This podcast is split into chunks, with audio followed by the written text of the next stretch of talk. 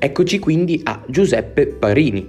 Però prima di parlare dell'argomento principale per il quale quindi porto a ripetere queste lezioni, mi preme discutere brevemente quindi una lettura breve delle sue odi. Intanto definire un'ode essenzialmente è definire anche una parte del melodramma, in quanto l'ode canzonetta è l'aria essenzialmente del melodramma, quel componimento, il melodramma musicale che dal 600, grazie anche a Claudio Monteverdi, ebbe un fortissimo, fece anzi avere un fortissimo successo a tutto questo genere partendo dall'Italia e tutt'oggi il melodramma studiato in tutta Europa e in tutto il mondo è essenziale quello italiano, che quindi l'Italia già dal 600 svolge questo ruolo preeminente.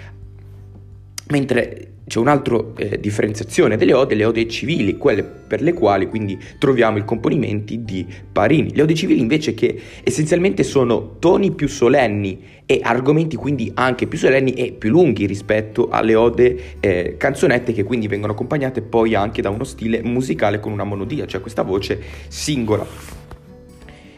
E una celeberrima ode appunto di Parini è l'innesto del vaiuolo. Come dissi nell'episodio precedente si vede come, ecco questo è un argomento di attualità per Parini, il vaiuolo che continuava a fare decine di morti, scusatemi migliaia addirittura di morti in Milano e in tutta Italia ed Europa.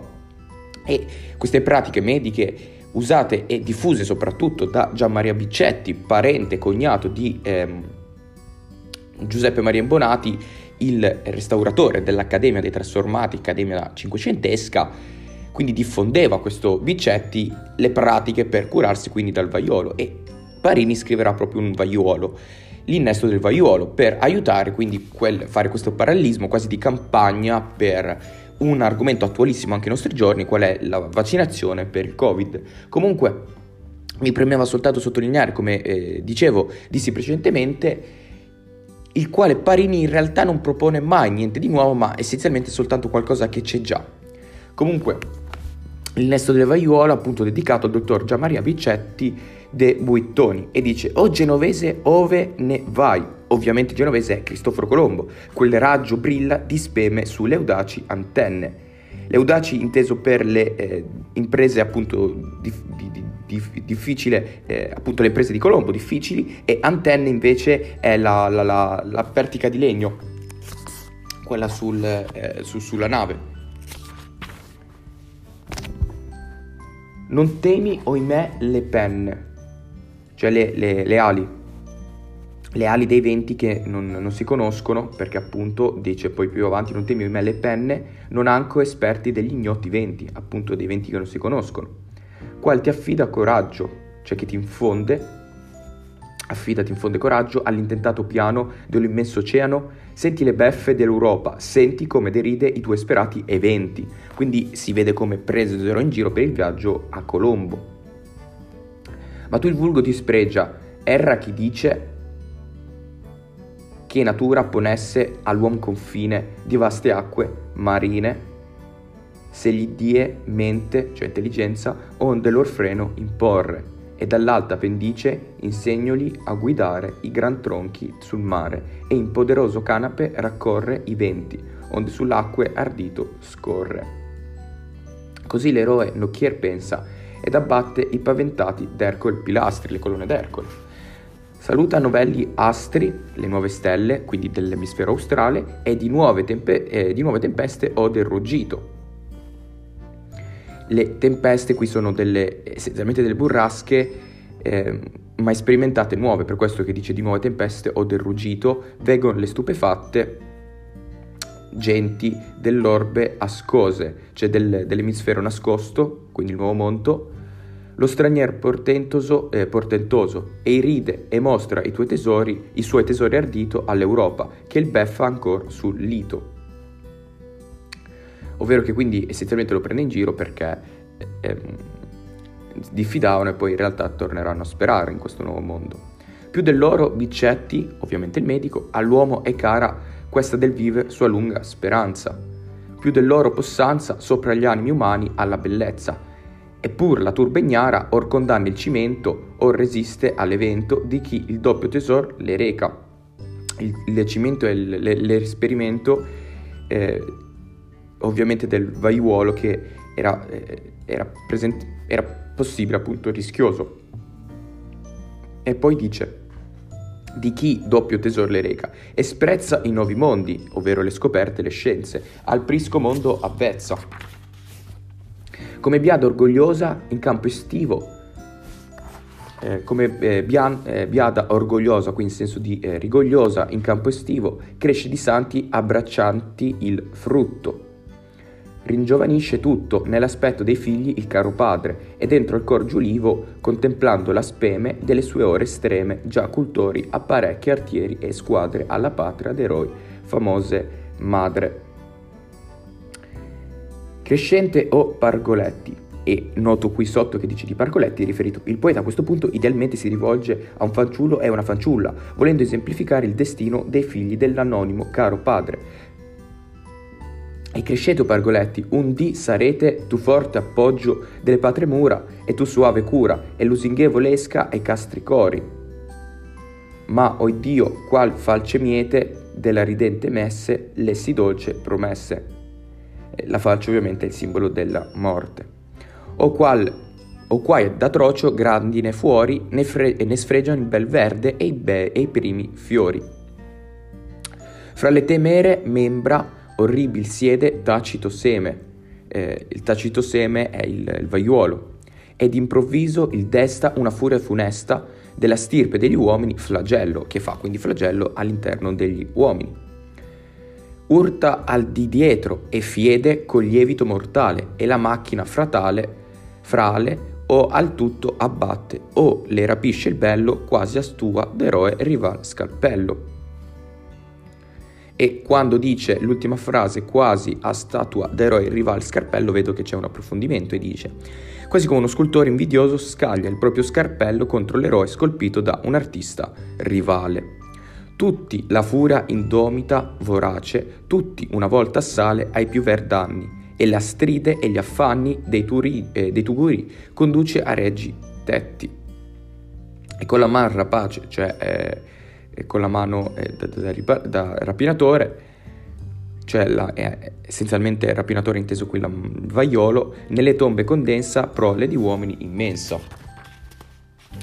Sfugge taluno, è vero, ai guardi infetti, ma palpitando peggior fatto aspetti.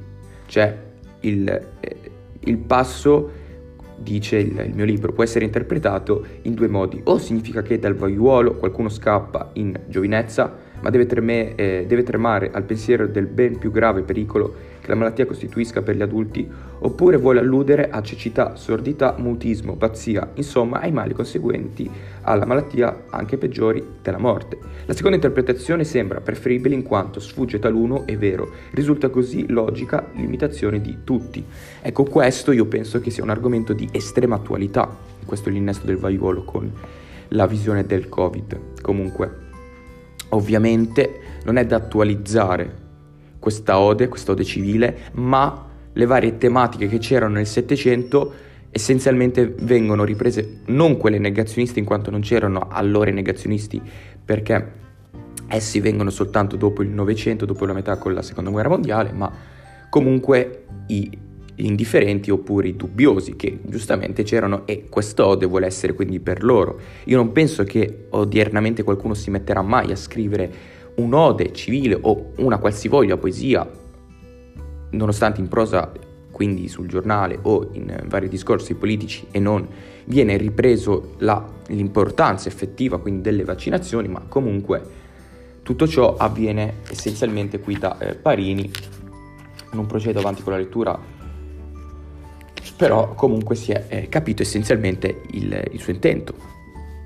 E poi viene ancora ripreso un altro ode molto importante di Parini, la salubrità dell'aria, in cui è composta essenzialmente tra il 1758 e il 1759 e fu questa recitata all'Accademia dei Trasformati, appunto l'accademia nella quale lui entrò per eh, essenzialmente quindi questi temi di eh, fortissima attualità che servivano al Parini, eh, l'Accademia dei Trasformati, quindi per entrare eh, nelle attualità del, della Milano eh, austriaca, quindi asburgica, la Milano per ben inteso di Car- prima di eh, Carlo VI, poi di Maria Teresa ed infine di Giuseppe II, i tre principali uomini sotto il quale vivrà Parini. E comunque un piccolo ehm, breve approfondimento quando la Milano eh, verso, dopo la rivoluzione francese nel 97 o nel 98 mi pare verrà presa da Napoleone comunque lo stesso Parini s- sarà appunto eh, favorevole o beato terreno del Vaco Eupili mio. E Eupili è il nome del lago presso il quale eh, è nato Parini, che ricorda essere nato in eh, Bosisio. Ecco al fin nel tuo seno m'accogli e dal natio aere mi circondi e il petto avido inondi. Già nel polmon capace urta se stesso e scende. Ecco, quando dice urta, eh, quando appunto dice urta se stesso esprime come l'aria entri. Quest'etere vivace che gli egri, spiriti egri inteso come eh, deboli eh, spiriti a causa appunto del, de, dell'area cittadina, gli egri spiriti accende e le forze rintegra e l'animo rallegra. Quindi tutto si sta riferendo appunto alla, eh, essenzialmente alla campagna, al mare, al lago. Però, quindi perciò che aust- eh, austro scortese è austro inteso il, il, il vento, il, il, vento scirocco. Qui suoi vapori non mena, e i vapori intesi venti umidi in quanto lo scirocco essenzialmente eh, eh, si nota soltanto su, sul mare. E guarda il bel paese, alti di monti schiena, qui sormontar non vale, Borea corrigite alle. Il bel paese è eh, Bosisio, eh, il paese appunto natale di eh, Parini, e Borea è invece il vento del settentrione, eh, settentrionale, cioè la tramontana. Ne qui giaccion paludi, cioè ristagnano paludi, che dall'impuro letto mandino ai capi ignudi nuvol di morbi infetto, cioè ehm, pestilenze. E il meriggio ai bei colli, il meriggio ovviamente è solo la metà, ai bei colli, come poi sarà anche sostanzialmente la suddivisione del eh, giorno, non più il mezzogiorno, scusatemi, non più il, eh, sì, il, il, mezzogiorno, ma ci sarà appunto anche il meriggio, dopo l'edizione appunto del, del, del 65, in cui verrà diviso poi anche il vespro e poi la sera. E il meriggio ai bei colli asciuga i dorsi molli, Pera colui, cioè prera vuol dire possa perire, morire, è una formula che in Parini si trova più volte, quindi pera colui che primo alla triste oziose, ehm, lo so perché appunto lo, l, durante la lettura del giorno lo trovai tre o quattro volte e quindi me lo ricordo che ricordava appunto questo pera in quanto è una formula, come vedo qui sottolineato in fondo al libro nel commento, deprecativa dal latino perat, già incontrata fra l'altro nella poesia pariniana del, appunto come dicevo nel mezzogiorno verso 503 ma io non penso di averlo letto là ma anche eh, cioè sì di averlo letto là ma anche prima. La lettura del giorno è stata mm, faccio un piccolo escurso è stata molto impegnativa in quanto non è di facile comprensione e soltanto grazie all'aiuto dell'indicazione grazie all'aiuto quindi dicevo delle indicazioni eh, sotto il testo sotto la lirica sono riuscito a comprenderlo questo indicabil bis sciolti questo poemetto dida- eh, didascalico satirico però non è di facile comprensione nonostante riconosco la eh, sua grandezza unica. E come dice il Tesantix sarà, darà il via non solo il giorno ma tutta la lirica eh, pariniana alla nuova visione del poeta moderno. E quindi dicevo, per colui che primo alle triste oziose acque e al fetido limo la mia città despose. Triste oziose nel senso il eh, stagnante lì eh, in modo triste, cioè eh, acque al feto di Limo, la mia città espose, cioè le acque tutto intorno a Milano. E per Luca ebbe a Civil la salute civile. Certo, colui del fiume di Stige or impaccia tra l'orribile bitume, Stige ovviamente il fiume dantesco, tra l'orribile bitume onde alzando la faccia bestemmia il fango e l'acqua che radunargli piacqua. Cioè, nel, eh, vi ricordo che lo Stige lo si incontra, vado a ricordo, già a partire dalla fine del settimo canto, nell'ottavo e poi nel nono che lo porterà nella città di Dite, nella quale riusciranno a entrare, riusciranno a entrare soltanto grazie a un messo, comunque dove ci sono i bestemmiatori, ehm, scusatemi, violenti eh, che devono azzannarsi, combattere l'un con l'altro e gli acidiosi immersi che fanno delle semplici bolle. E quindi ricorda quello. Mira dipinti in viso di mortar pallori entro il malnato riso i languenti cultori. E trema, o cittadino, che a te il soffri vicino, cioè tolleri e li, li pressi, cioè nella città del riso. Io dei miei colli ameni, e questa è una classica eh, formula,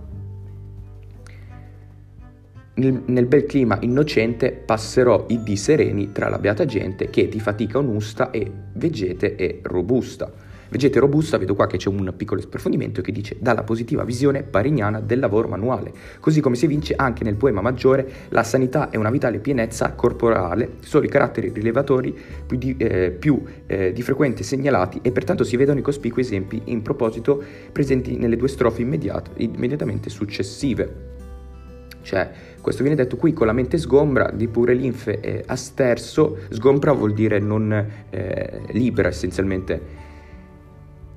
Ehm, di pure linfe asterso, cioè pulito dalle, eh, dalle acque limpide, quindi in, di pure linfasterzo, cioè purificato, sotto ad una fresca ombra celebrò eh, col verso i vilan vispi e sciolti sparsi per li riccolti, cioè sciolti inteso di eh, agili e quando dice sparsi per lì riccolti, per eh, ricolti sono i campi coltivati e i membri non mai stanchi dietro al crescente pane, cioè eh, dice qua per metonimia, il ricordo per metonimia è l'oggetto per la cosa, come per esempio dire bacco per intendere il vino, è il grado che maturando eh, progressivamente rimanda l'immagine del pane. Si vede in proposito la bella e famosa osservazione carducciana, che non vado qui alla lettura.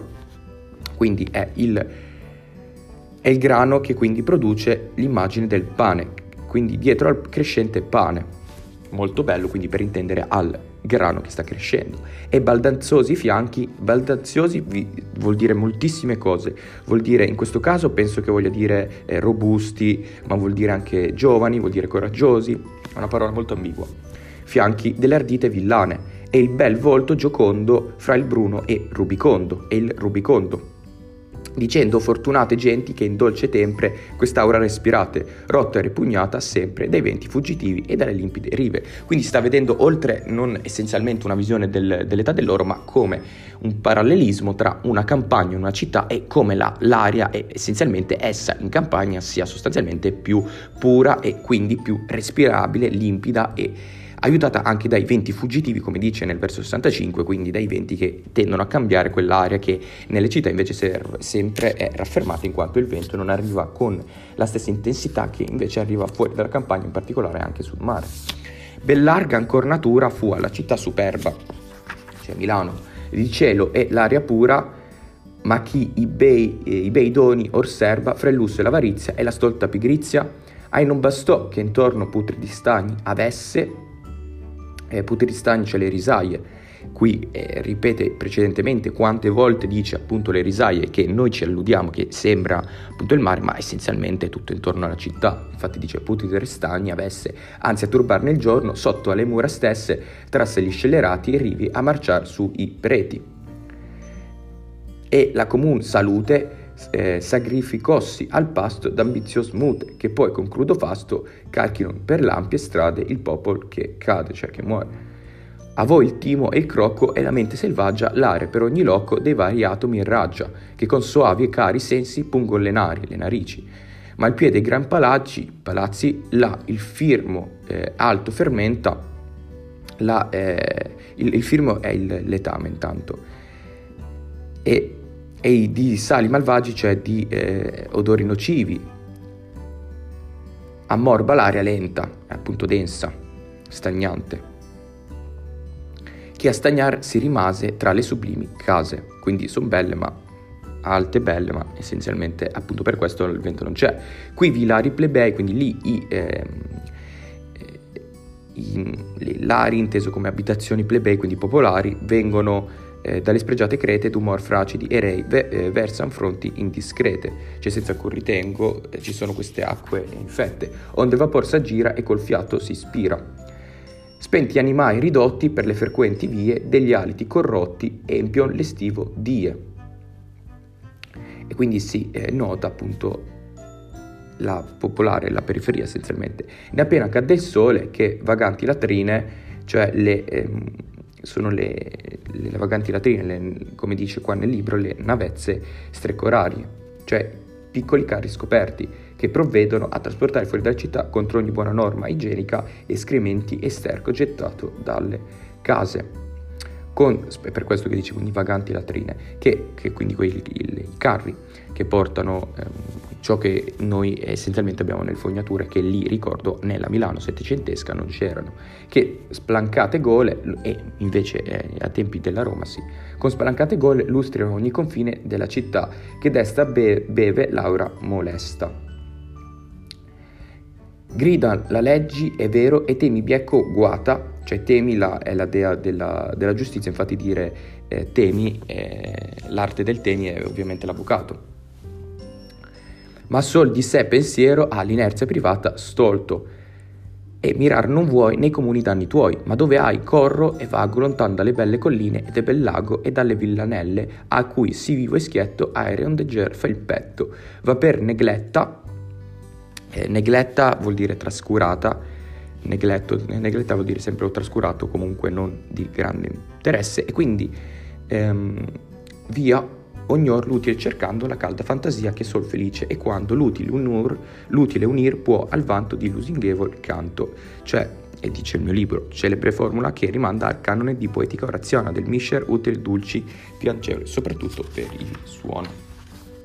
E poi l'ultima ode in questione è la vita rustica e vi faccio una breve lettura del, eh, del commento iniziale che dice il mio libro della Burra, cioè Biblioteca Universale Rizzoli composta tra il 1757 e l'anno successivo su un tema proposto dai trasformati. È questa con ogni probabilità la prima fra le odi del presente libro in ordine di composizione, senza titolo, ma nell'indice reca il titolo sulla libertà campestre. Venne pubblicata dapprima il volume tredicesimo delle rime degli Arcadi, laddove tuttavia risulta mancante della settima, dell'undicesima e della dodicesima strofe. Venne poi ristampata con il titolo attuale dell'edizione Gamberli. Perché turbarmi l'anima ed oro ed onore? E tra l'altro quindi qua c'è anche una strofa che ovviamente penso che sia celeberrima e ho imparato personalmente a memoria in quanto molto eh, particolare che ho ripetuto appunto nell'edizione, eh, nel contesto storico del Parini e quindi che mi ha, eh, mi è particolarmente interessata. Comunque, perché turbarmi l'anima odoro ed onor brame se del mio viver a troppo presso e a troncar lo strame. Eh, a troppo è una delle parche oppure delle moire, quindi una di quelle eh, persone che, eh, cioè persone scusatemi idee, che quindi testano il filo ma lo danno fino alla morte. Infatti Cloto e Lachesi sono le alte, atropo, in tutte le parche o le moire, una in latino e l'altra in greco, sono atropo, Cloto e Lachesi. Presso e a troncar lo stame, appunto lo stame, il filo. E già nel, eh, quindi si vede la precarietà della vita. E già per me si piega sul remo il nocchier brun colà donde si, si niega che più ritorni alcun. Il nocchier bruno è Caronte, cioè il traghettatore che si vede delle anime nel terzo canto dell'inferno eh, dantesco. Queste che ancora ne avanzano, ora fugaci e meste, cioè ehm, eh, meste inteso tristi, belle ci rende e amabil la libertate agreste. Qui cerere ne manco, eh, cerere è la dea delle messi, le biade Bacco il dio del vino, qui di fior s'ingarlanda, bella innocenza, il crino. So che felice stimasi il possessor d'un'arca che Pluto abbia propizio di gran tesoro carca. Pluto è il dio delle ricchezze eh, che si vede anche ehm, nel, all'inizio del settimo canto eh, dantesco quando dice Papet, Salam e non mi ricordo comunque l'incipit, il celeberrimo incipit del settimo canto, comunque lì si va a vedere dove ci sono appunto là i, eh, gli avari o i prodighi eh, che devono rotolare quindi le, la pietra che rappresenta quindi il simbolo della ricchezza. Che Pluto abbia comunque propizio di gran tesoro carca ma so ancora che al potente palpita oppressor il coro. Sotto la man sovente del gelato timore e infatti poi c'è la celeberrima strofa che vado a memoria in quanto mi eh, appunto imparato a memoria mi piace sempre. Me non nato per cotere le dure illustre porte, nudo accorrà, ma libero il regno della morte. Non ricchezza né onore, con frode o con viltà, il seco il venditore, Mercrar non mi vedrà. E leggo direttamente il commento. E questa è una strofa celeberrima nella quale il Parini per la prima volta disegna con fierezza il proprio autoritratto morale, incentrato sull'incoscienza inconcussa sua indipendenza come cittadino e come poeta, d'ogni forma di potere terreno. Altrettanto conosciuta la notazione carducciana in proposito, è bella in tutto e per tutto, per la verità del sentimento e la rispondenza dell'espressione. Dopo poeti del Trecento, dopo l'Ariosto nelle satire, nulla di altrettanto nobile era uscito dal petto di poeti italiani. E, e essenzialmente dico soltanto per difficile comprensione, nudo vuol dire eh, ovviamente privo di sostanza e accorrà accogliere con frode, con inganno, quindi con frode, con viltà, con inganno, appunto con viltà, il secolo il venditore, cioè che, eh, che corrisponde alla, alla, visione del mercato, mercrar, quindi barattare non mi vedrà, con li beati e placidi che il vago eupil mio cingette con dolcissimo insensabile pendio dal bel rapirmi sento che natura vidie ed esule eccetera eccetera eccetera e poi eh, ci sono altre eh, lodi molto eh, importanti che leggerò soltanto il commento del bisogno al signor Wirtz, pretore per la Repubblica Elvitica.